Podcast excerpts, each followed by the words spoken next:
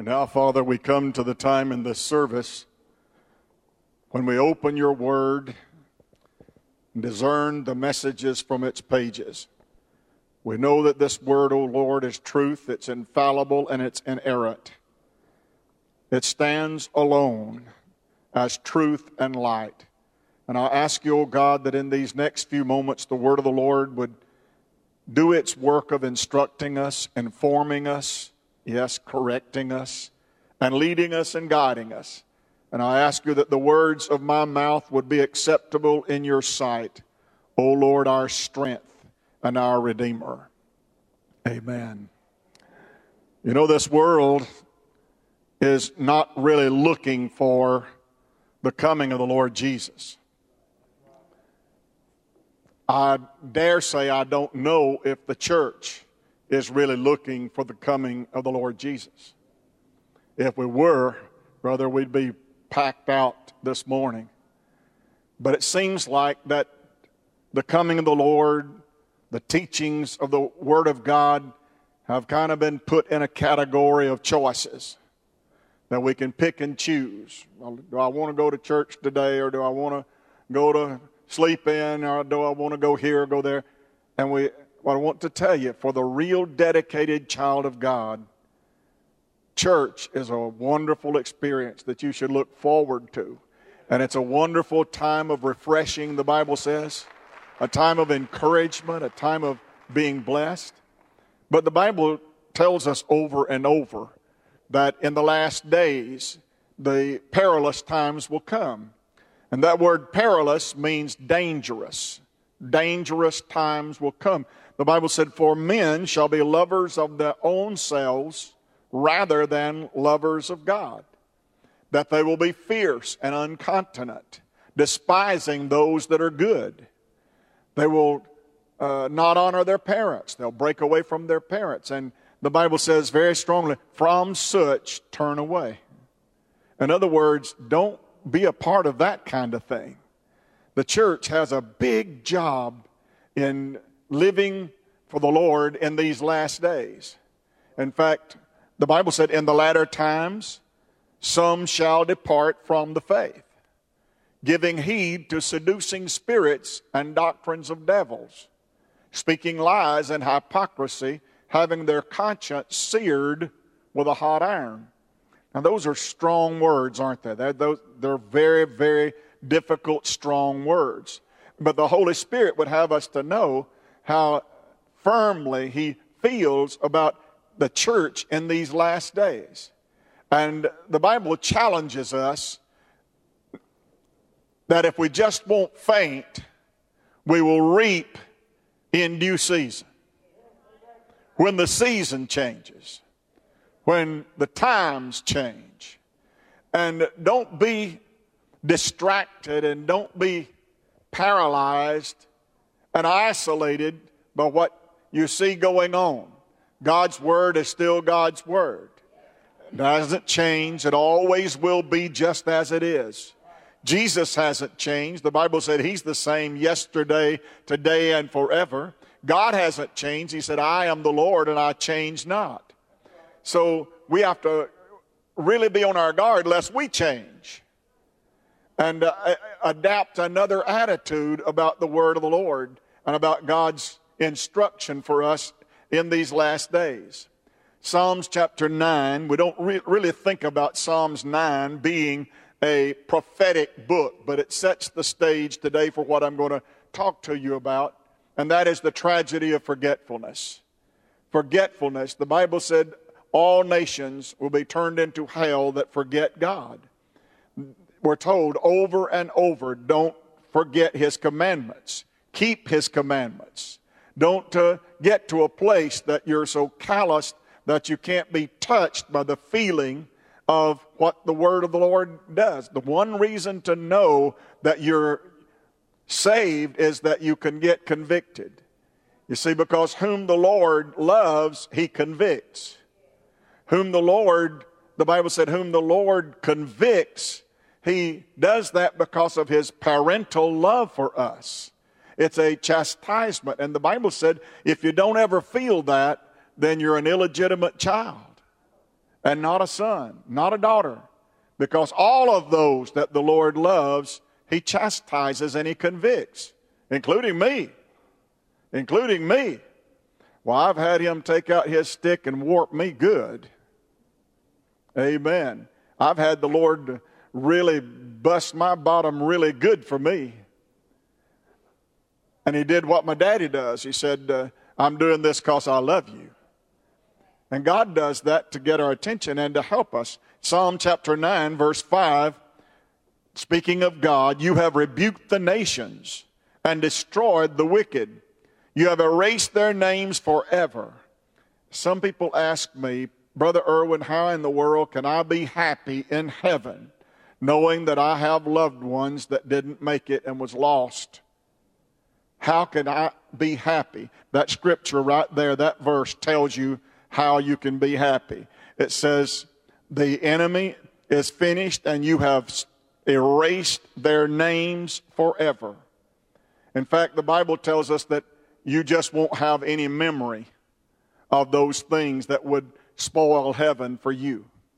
You just won't remember a person that lived their whole life but never gave their heart to God, someone that uh, missed the, the rapture and lost out with God. You just won't even remember that they were. They're erased. Uh, the Bible said God would erase them, in so much that you would remember them no more. Hmm. So I hope that answered for somebody today about worrying in heaven about somebody going to heaven. Hell, that won't work. That there is nothing in heaven that will ever cause sadness or sorrow. There is nothing in heaven that disappoints. There is nothing in heaven that hurts or injures. There is nothing in heaven that causes pain. There's nothing there, but the Bible said joy and bliss and pleasure evermore at his right hand. That's a real blessing right there, isn't it? That verse, chapter 5, or verse 5 of chapter 9, you have rebuked the nations and destroyed the wicked, erased their names forever.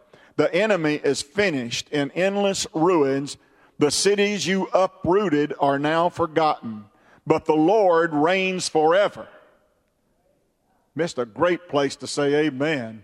But the Lord reigns forever. Executing judgment, that means righteousness or fairness, from his throne. He will judge the world with justice and rule the nations with fairness. Boy, that's good. You see, verse 15, switch down to there, go put it in forward. The nations have fallen into the pit they dug for others. In other words, what you did to other nations one day is going to happen to you. Hmm.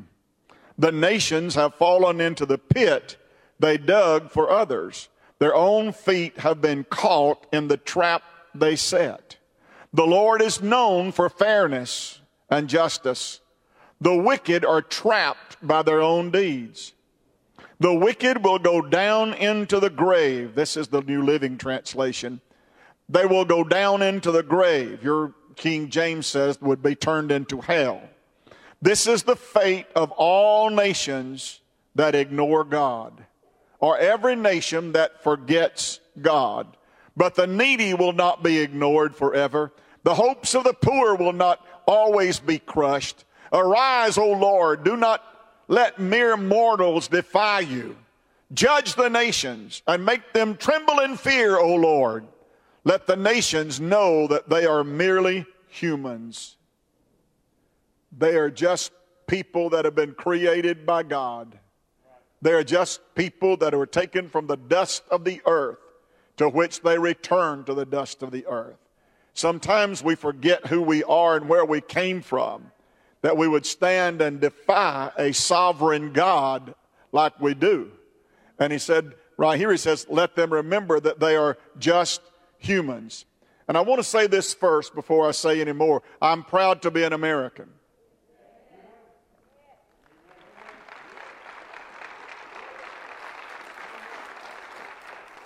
I stand at attention for the national anthem. I pledge allegiance to the flag put my hand over my heart, do the whole thing. Uh, I'm patriotic. I love America. I love who I am in America. And I thank God for this wonderful country, the most favored nation, the most blessed, richest nation on the face of the earth, the mightiest, most sovereign nation on the face of the earth. So I want to start with that and let you know I am an American and I'm proud to be an American. The, you know, the tallest structure in Washington, D.C. is the Washington Monument. It's 550 feet tall. It's 55 feet by 55 feet at its base. It weighs 69,000 tons. It is strategically placed in a part of Washington, D.C., where the four quarters of the District of Columbia are extended from that central monument as to form a cross. On top of the Washington Monument, there is a capstone that is made out of pure aluminum, and it says, Laus Deo, which literally means, Praise ye the Lord. It's Latin, Latin for Praise ye the Lord. It is on the east side of the capstone, facing the east, because this nation believes that Jesus will come in the east. Watch the eastern sky because that's where the Lord will come. Did you know that it is so designed, the Washington Monument is, at that first light, when the first sun hits anything in this country, it hits the top of the Washington Monument. First thing the sun touches when it comes up in the morning in this country. Wow. So, just putting all that together, it's saying this that this nation was born a Christian nation. And this nation was born by Christian people that believed in the Bible, that prayed prayers, prayed prayers to God. In fact, the first prayer that was prayed at the inauguration of George Washington was this Almighty God, we make our earnest prayer that thou wilt keep the United States in thy holy protection that thou wilt incline the hearts of the citizens to cultivate a spirit of subordination and obedience to the government, to entertain a brotherly affection and have for one another and for their fellow citizens of the United States at large. That was the prayer after the inauguration at St. Paul's Chapel in New York City by George Washington.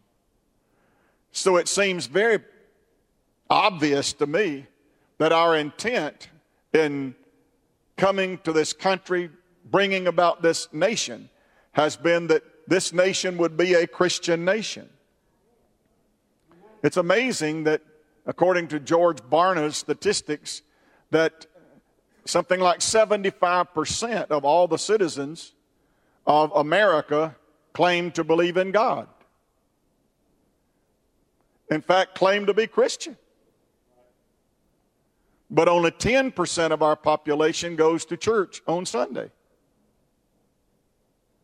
So the vast majority of us don't really see the need to read the Word of God, go to God's house, worship the Lord.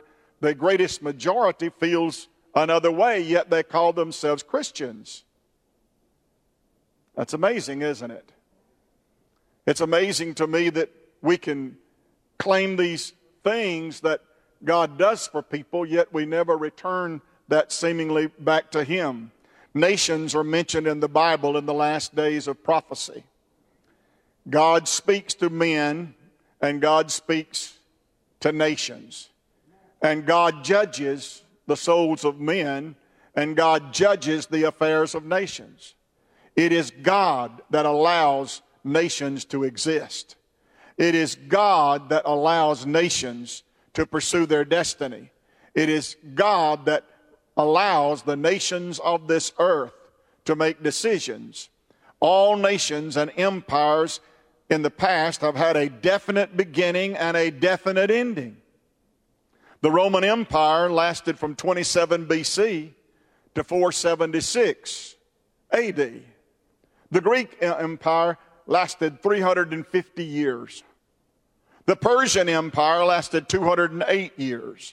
The Babylonian Empire lasted 86 years. The British Empire, 250 years. Well, we just celebrated a few years ago our bicentennial, didn't we? Drew, that was when everybody grew a beard.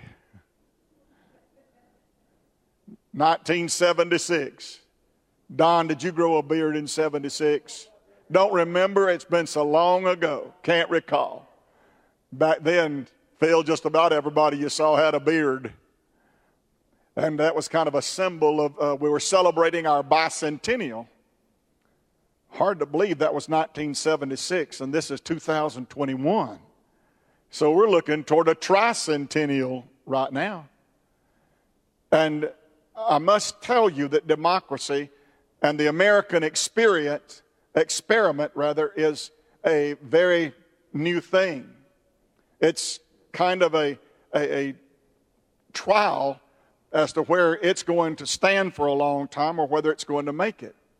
It has had many pluses, but it also has some minuses because you have to take the good with the bad and you have to let everybody say what they want to, where they're saying what you want to hear or agree with or not. And right now in this country, there is the greatest division that there has ever been in this country. We are evenly divided. Somehow or another, the devil has come against people in such a way as to segment us and isolate us and try to start enmity and malice among us. It's a trick of the devil and it come from the pits of hell. We don't need to allow the devil to, to di- diverse us, diversify us and split us up and cause us to get in little people groups. No, God's blood washed people are one people. God's spirit filled people are one people. God's holy church is a church that loves one God and believes one Bible and they have one way of salvation, and they have one who is the object of their worship. They have one that is their leader, and that is the Lord Jesus Christ. For the Bible tells us he is the head of the church. He is the head of all things, and nothing consists uh, except by the word of his mouth. That all things were created and all things remain because of the word of his mouth. Amen. And those are things that we agree upon that this word is true, that it's infallible, it's inerrant. And that's not for any negotiation. That is simply the way it is. There is one cross, there is one Savior, and His blood washes away the sins of the world. He died for the sins of the world forever. And because of that vicarious death for every one of us, then the Lord Jesus has been the first fruits in everything. He has done everything for us. He's the first fruits from the dead. Amen. Did you know that the first resurrection has started already? Jesus started the first resurrection. He's the first fruits. And then there's going to be what is called the general harvest of the resurrection. It takes place at the rapture of the church. For the Lord himself shall descend from heaven with a shout, the voice of the archangel, the trump of God, and the dead in Christ shall rise first. That's the general harvest. Then there will be what is called the gleaning of the harvest, because there will be some people that will turn to the Lord, that will give their heart to God. And John saw them in the book of Revelation, the sixth chapter, and he said their souls, they were, they were killed for the word of their testimony. And they cried out, How long, O Lord, must most holy and true, dost thou not avenge our blood upon them that dwell upon the earth? And God said to these souls and spirits, He says to them, Give them a, a robe of white and tell them to wait until the proper time and they will be avenged and they will be, glory to God, they will be rightly treated, or treated because of the stand they took. Amen. So we find a gleaning of the harvest there as it takes place. Now, let's put all of this in perspective. America is beginning to fall into the same political worldview that brought the collapse of nations and uh, empires.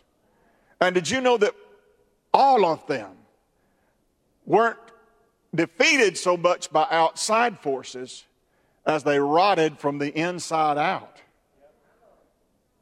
They began what they used to call sin, they now call okay. What they used to feel like was blasphemous, they now say that's okay. And so we've become so accepting of everything until we stand for much of nothing. And that tells us that a culture is gaining ground among us that condones sin, that hates the Word of God, doesn't like evangelical Christians. They are actually offended that you try to get people saved. They are offended that you would tell somebody that they're going to be lost if they don't accept the Lord Jesus.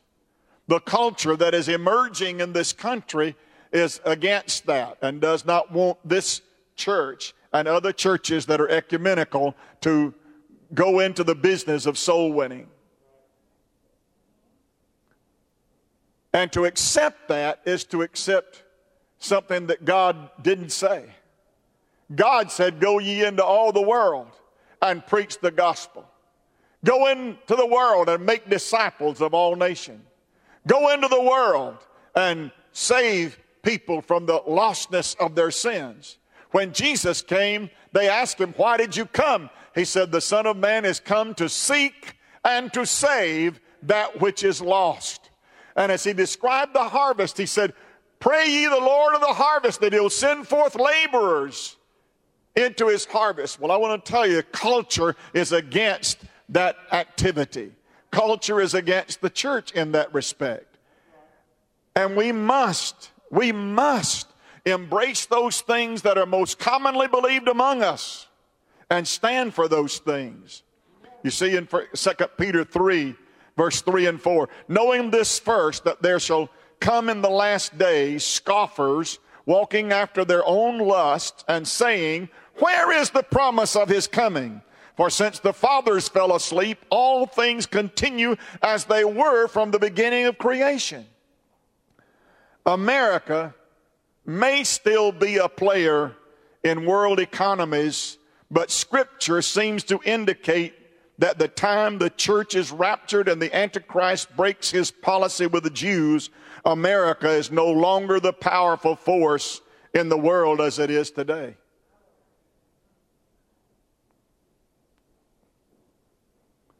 These men are Bible scholars of decades. They will stand here and tell you that America is not mentioned in prophecy.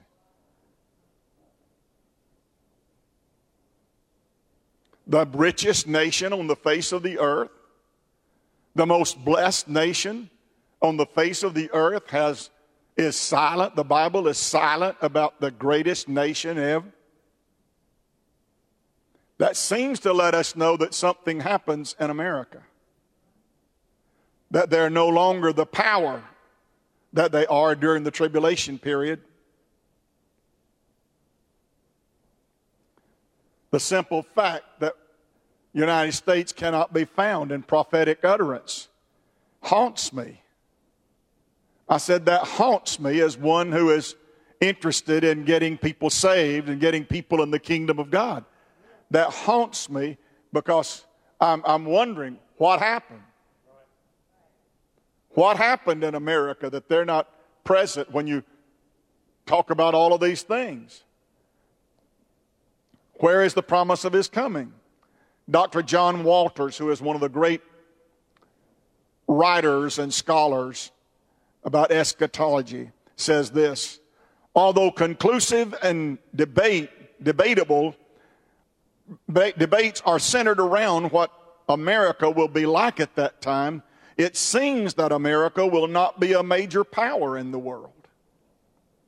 The silence in the Bible concerning America's role in the last days is haunting to pastors and churches who would fail to remember to love the Lord with all their heart, with all their mind, with all their soul. Dr. Alan Lewis is a leading eschatological lecturer. He says, I am haunted by the silence of the scriptures concerning the USA in the end times. We've had great preachers in the Church of God for many years. Brother Ford, you remember George Brett and Albert Batts and Clyde Cox and all those great guys, A.A. Ledford, Amos Ledford. I used to love to listen to him talk about uh, the revelation. And they've told us for years the same thing that that's a mystery, it's a puzzle that you can't find the United States of America in prophecy. Wow. We know that during the last days there will be wars and rumors of wars. As a powerful force in the world, could it be that world war and just about all folks who are political and military tell us there's going to be possibly five wars, more wars? Could it be possible that a war could be fought with nuclear weapons?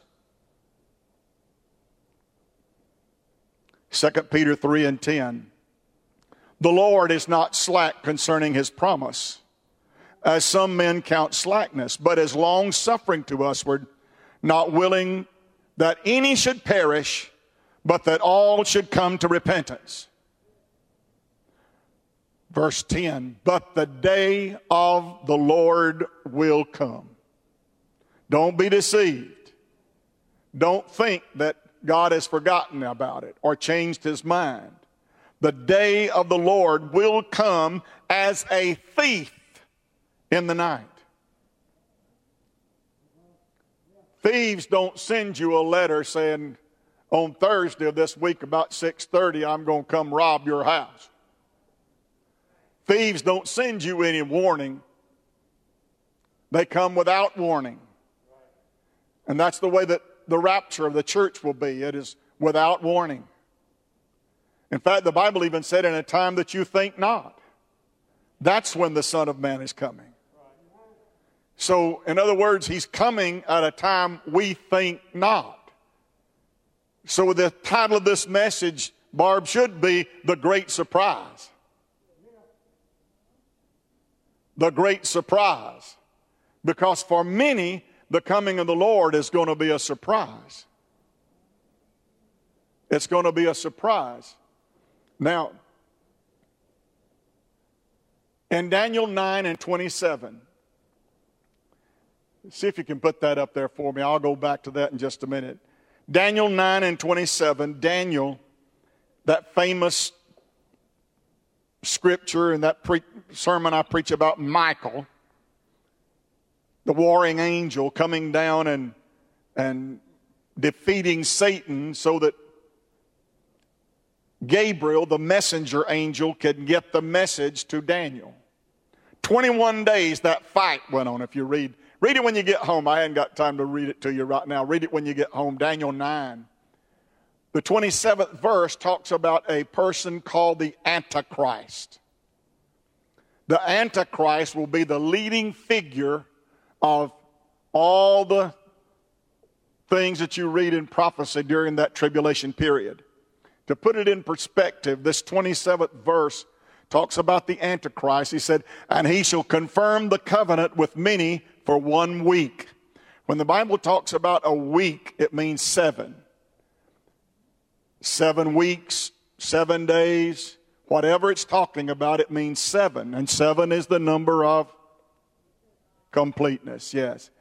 One week, and in the middle of that week, when our seven years is 84 months. So half or the midst of the week, the middle of the week would be 42 months.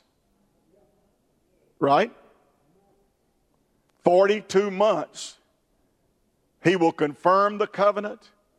But listen to what it says in the middle of the week shall cause the sacrifice and the oblation to cease. And for the overspreading of abomination he shall make it desolate even until the consummation, and hath determined shall be poured out upon the desolate. Well, boy, could America get to the place that we're desolate? Could it become such that these 70 weeks, 26th verse talks about 70 weeks that are determined upon God's people? Now, the tribulation period is originally for the day of Jacob's trouble. It's originally supposed to be about judgment for Jews for refusing Jesus. And some say we're not in that because it's a time of judgment for Jewish people and not for us. Well, that's, that's kind of lame because uh, the Bible said it shall come upon all the world. Revelation 3 and 10, because thou hast kept the word of my patience, I also will keep you from that hour of temptation which shall come upon all of the world to try them that dwell upon the face of the earth. So then, God has said, yes, there's going to be a tribulation. But he's saying to you, I will keep you from that hour. 1 Thessalonians 5 and 9 tells us, For God hath not appointed us unto wrath, but to obtain salvation through our Lord Jesus Christ. Then God does not have the intention of putting the church through the tribulation period. There are those that believe in a post tribulation rapture, that the Lord will come back after the 84 months or after the seven years. And he will come back at that time, but it will be the second coming of Christ. Now, the second coming of Christ and the rapture of the church are two different events. Two different events. There is no warning about the rapture of the church. It will happen as a thief in the night. And I want to tell you, when a thief comes to your house, he doesn't come to steal all your throwaways. He comes to get the best thing you got, usually hunting your jewelry. And the Bible said, God said in the Old Testament book, in that day when I make up my jewels, they shall be mine. They shall be mine. You see, of that 70 weeks, it begins with the Edict of Cyrus in 445 BC, the command to go forth and rebuild the walls at Jerusalem. And that 69 weeks there ends with the coming of the Prince, the Messiah. Well, Jesus rode into Jerusalem, hallelujah, on the donkey, Palm Sunday, and it culminated, the coming of the Prince, the Messiah, culminated the 69th week. And then the Bible said there'd be a break between the 69th week and the 70th week. And the 70th week is the week of seven years. Are you following me? And in the middle of the week, the Antichrist will break his policy with the Jews. And he will go to Jerusalem and enter the temple, and he will command that he be worshiped as God.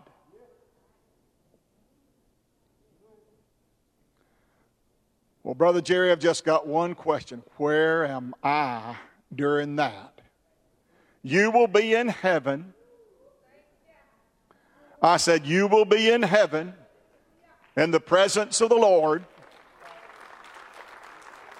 at the marriage supper of the Lamb at the judgment of rewards and preparing to come back with the Lord in Revelation 19 and 11. Revelation 19 11 is the second coming. John said, Behold, I saw a white horse in, in the midst of heaven, and he that sat upon him was called faithful and true. It's the Lord Jesus. And he gets on down to where he says, And the armies of heaven followed him. That's us. So the church is not seen in the earth. Church is not mentioned at all in the earth from the fourth chapter until the 19th chapter. Why, Pastor? Because we're not going to be here. Well, where are we going to be? Revelation 5 and 9. Got it? Revelation 5 and 9. And they sang a new song.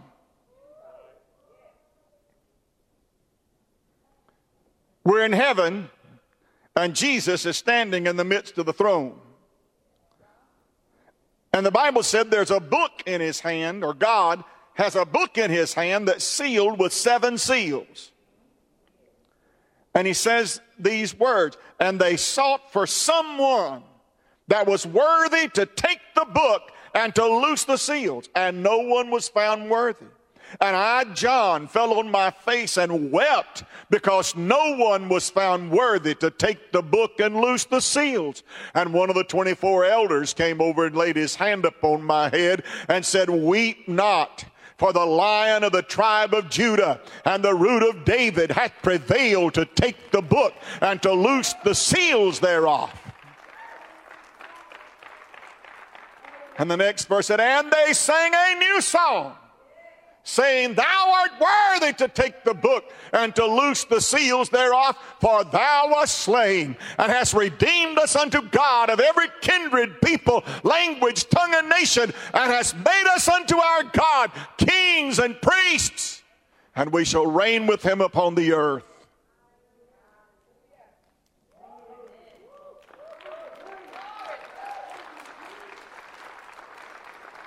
Now, we can't be in heaven singing about being blood bought and be down here in the tribulation at the same time.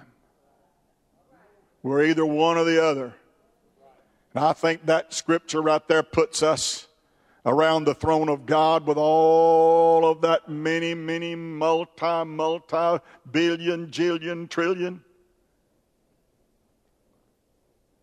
God says that He is committed to Israel and He will never break His covenant to Israel. Israel is sitting over there right in the middle of war and strife and enmity and malice on every border that they got. There's fighting and killing. There's lobbing missiles across the Sea of Galilee. There's all kind of they, they, since they became a nation in 1948 they've seen constant struggle. Did you know since that time until today, our country, America, has done a great job and have contributed over a $100 billion to Israel. Because we realize the importance of Israel and the stability in that region. But more than that, we know God has said to Israel, Surely blessing I will bless thee and multiplying I will multiply thee. And I will bless them that bless you, and I will curse them that curse you. And America needs to take heed to that and realize that as long as you take care of God's people and defend God's people, God will take care of you.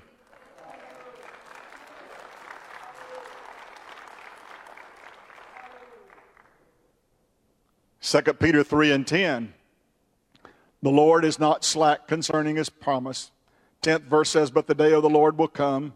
And listen to what it says. He'll come as a thief in the night, in the which the heavens shall pass away with a great noise. Now, I'm going to read the description, and, and you tell me what it sounds like.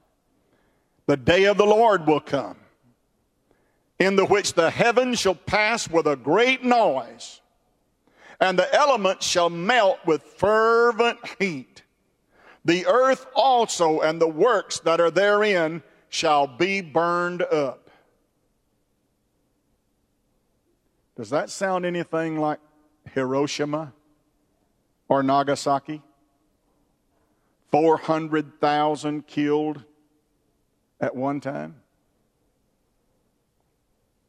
This earth has not seen destruction like that occurrence will be. Well, what are we going to do? Let's sum all this up. I'll preach some more about it later, but verse 11 Seeing then that all of these things shall be dissolved, What manner of persons ought ye to be in all holy conversation and godliness? In other words, if you've listened to Pastor preach today, how do you respond to that? He said, by living right, by living godly. All of these things. Oh, Pastor, you've scared me to death. I may not sleep for a week. Well, I don't mean to scare you. I just want you to know that we should live godly in Christ Jesus and that we should, when the elements are falling apart and when uh, that's all happening, we won't be here, but that's going to happen. And he said, Seeing then that all of these things shall be dissolved, what kind of a person should you be in holy conversation in God? And look at verse 12. Looking for and hastening unto the coming of the day of the Lord, wherein the heavens being on fire shall be dissolved and the elements shall melt with fervent heat. Nevertheless, nevertheless, have you got a nevertheless? Nevertheless, when this earth is going to hell in a handbasket. Nevertheless, nevertheless, when all kind of disaster is going on around you, nevertheless, when pandemic is taking people's lives, nevertheless, when all kind of hostility is going on, nevertheless, nevertheless, looking for and hastening, wherein the heavens being on fire, elements shall melt with fervent heat. Nevertheless, we, according to his promise. Look for new heavens and a new earth wherein dwelleth righteousness.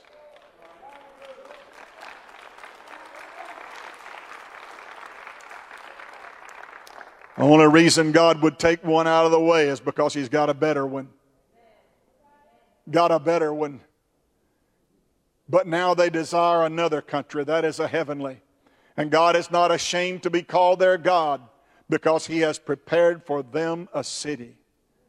A city. If you could have walked up to Abraham many years ago and said, Uncle Abe, where are you going?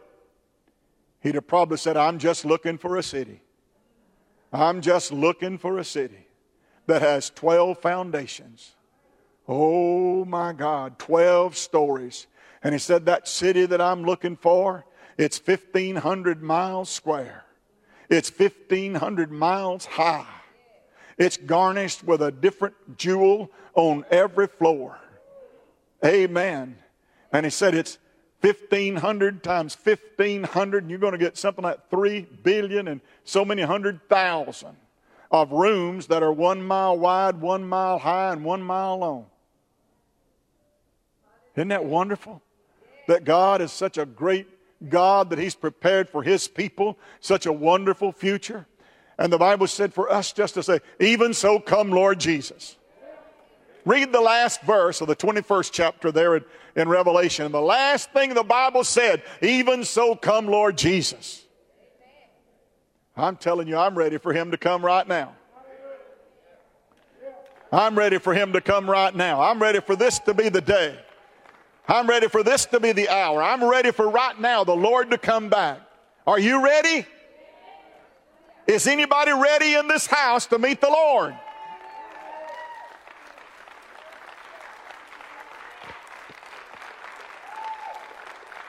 If I could not put my hand and say, Yes, yes, yes, then before I leave here today, I'd make sure that my answer to Pastor's question is yes. Yes, the Bible said, Be ye therefore ready. Matthew 24 44. Be ye therefore also ready.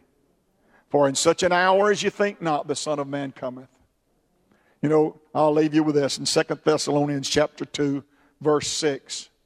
The Bible said, Only he who now lets will let until he be taken out of the way. Boy, that's good stuff. Only the one who now is allowing nations to be nations and allowing people to be people and allowing Christians to be Christian. Only he who now lets will let until something's going to happen that's going to change everything. Something's going to happen that's going to pivotally change everything. What is that, Pastor? It's the coming of the Lord, the catching away of the saints. Catching away of the saints. Let me tell you this. Only he who now letteth will let until he be taken out of the way. Then. Did you hear that word? The next verse starts with then. When is then? After we're taken out of the way. Then. When the salt and the light have been taken out of the earth. Then. When they that name the name of Christ Jesus are taken out of the way. Then. When people are caught up to meet the Lord in the air and go to spend eternity with Him. Then after the church is raptured, then shall that wicked be revealed. People are making so much ado about trying to identify who the Antichrist is, or do you believe he's alive? He will not make an appearance until we're gone. You won't know until we're gone. We are a restraining force right now that's holding back the Antichrist. He can't come in right now because the church is present in this world. And only he who now lets will let until the church be taken out of the way. Then shall that wicked be revealed, whose coming is after the working of Satan with signs and wonders and all power. That word means total. Well, that lets me know we're not going to be here because Jesus told the church, You will receive power after that the Holy Ghost is come upon you.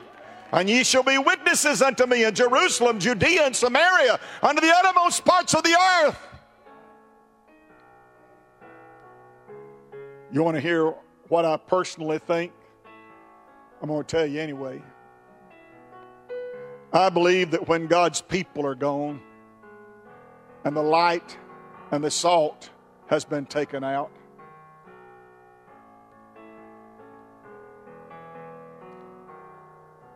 I believe there'll be millions of people that won't show up for work that day. I believe there'll be planes that don't have anybody to fly them. I believe there'll be bus drivers that nobody's driving the bus. Can you imagine blinking your eyes and the next minute the Lord has come and people have been caught up to meet the Lord in the air and suddenly the light and salt is gone? Brother, in this country, you take away God fearing people.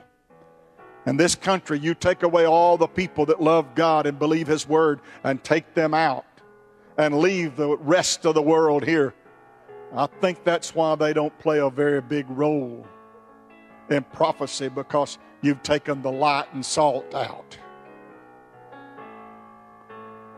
Someone said, Brother Jerry, do you believe this vaccine is uh, the mark of the beast? No, absolutely not.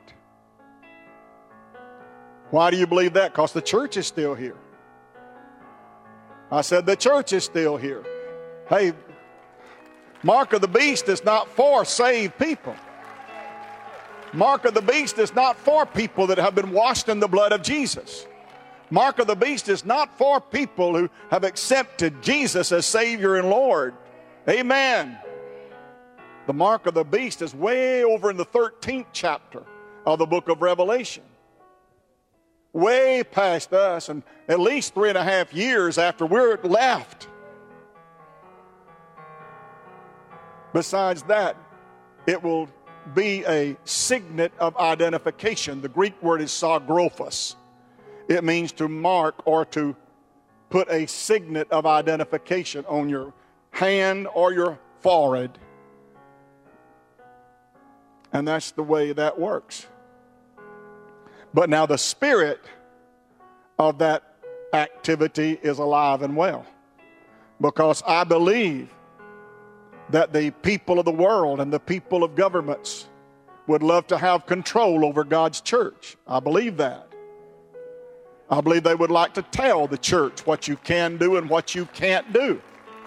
And a real test for pastors and, and Christians is going to Put you on the front line there. Put you on the front line. And we know what the Bible says. If there's going to be a, a host of souls and spirits under the altar that died for the word of their testimony, there had to be something bad take place, didn't there? And the Bible said they died for the word of their testimony.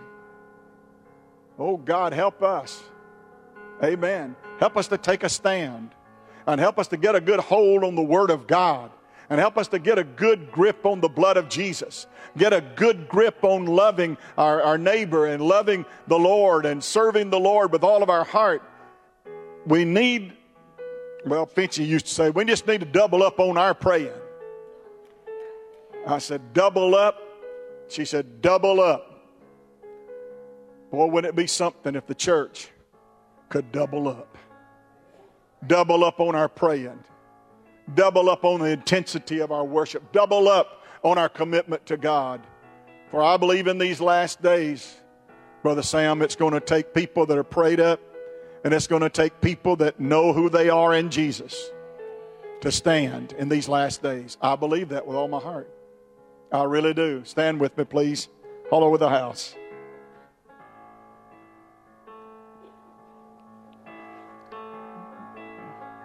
Pastor, I sure was hoping you'd make a shout sometime this morning. I wish I had that. I, I, told Ken one time, I said, Is there some way that you can run a wire to each row of these things and, and do it wireless so I can have it in my pocket? And when I see them there that they need a little shot in the arm, I can, bang,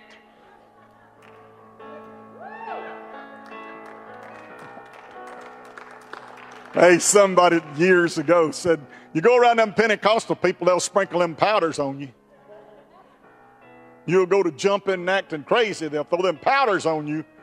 You know what I said to that? I said, I wish there was such a thing. I wish there was such a thing as shouting powders. Brother, I'd give every one of you a good dose and dousing you. You'd look like a powder puff before you got still. Amen. Amen. You see, I don't come here to make you shout. I come here to tell you what the Word of God says. What the Word of God says. And Brother Jennings would remind me if I didn't know it already.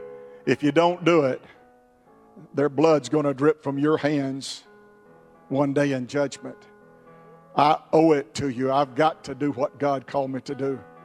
I didn't really want to preach this this morning, but God laid it upon my heart by the multiple phone calls that I've got this week of people that are so scared. Hey, don't be afraid. Look up, your redemption's drawing nigh. Amen. Hey, don't back into a corner somewhere and hide. No, Lord, let your light so shine among men that they'll see your good works and give glory to your God in heaven. You want people to glorify God? I really do. I really do. I really do. Thank you, Father, for allowing us to be in your house today. Thank you for the word of the Lord that's quick and powerful, sharper than any two edged sword. Thank you for the word of the Lord that heals us up and also does surgery on us to get, cut away things that don't need to be there. And I ask you, God, that this word we've heard today wouldn't scare us or cause us anxiety, but would give us peace so that we could live that life and walk that walk, waiting for the coming of the Lord. Bless us as we leave your house today and keep us safe from harm and danger. In Jesus' name, amen and amen.